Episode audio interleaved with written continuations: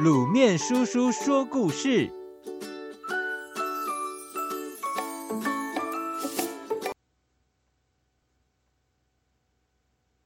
月下老人。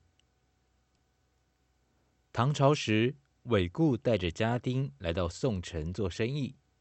一天晚上，韦固在街上溜达时，看见月光下有一位老人坐在地上翻阅一本书。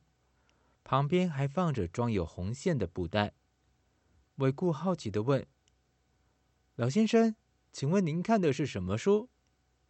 老人看了韦固一眼，徐徐道出：“这是一本世间男女的姻缘簿。”韦固听了，似懂非懂的指着旁边的袋子说：“那里面的红线又是做什么用的呢？”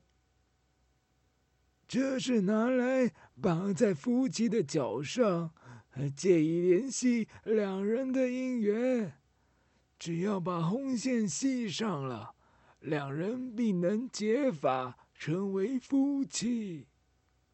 韦固听了，觉得不可思议，但又相当好奇，正想开口再问的时候，却见老人向市集走去。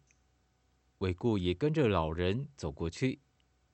就在一个摊位前，老人指着一位盲妇手中的小女孩，对韦固说：“这小女孩今年三岁，呃，将来是你的妻子。”韦固听了很生气，认为老人故意找麻烦，便叫身旁的家丁去杀那位小女孩。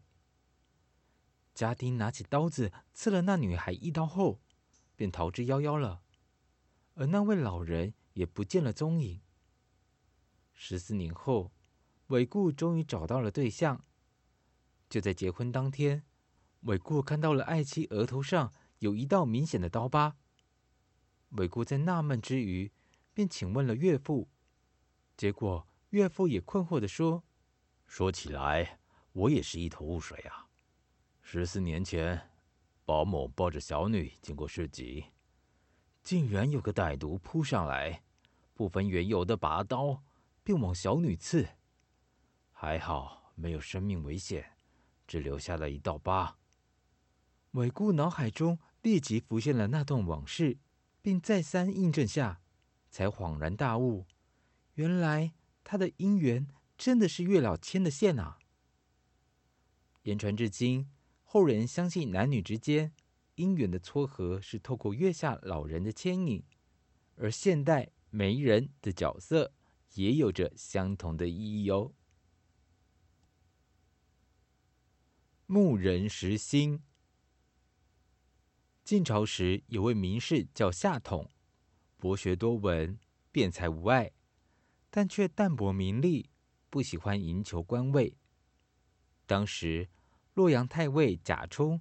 对夏统这位奇人相当的仰慕，决定亲自拜访，希望能借夏统的辅佐来提高自己的知名度。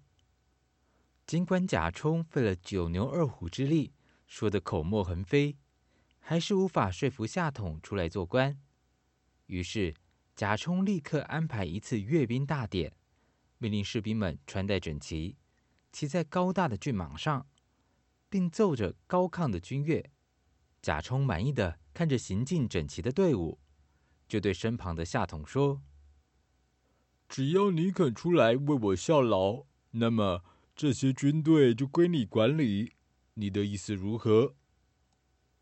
夏统面无喜色的说：“这些军队是很有精神，战马也相当的壮硕，但是对于这些，我一点也没有兴趣啊。”贾充心想，权势也许吸引不了他，那么财色呢？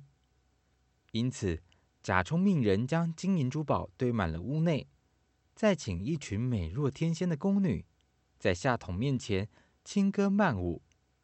贾充趁机又开口了：“这种场面，你大概是第一次见到吧？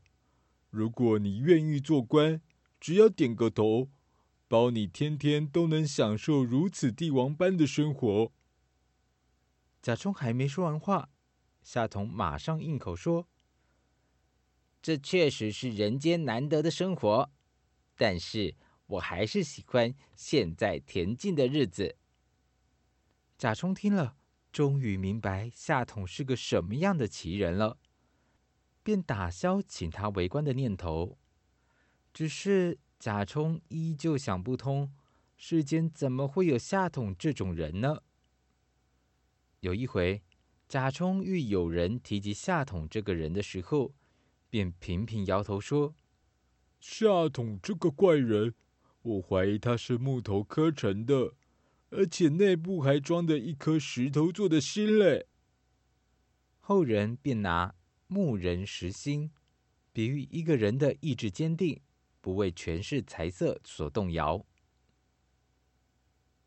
各位小朋友，今天分享了两则成语故事：月下老人、木人石心，你们学会了吗？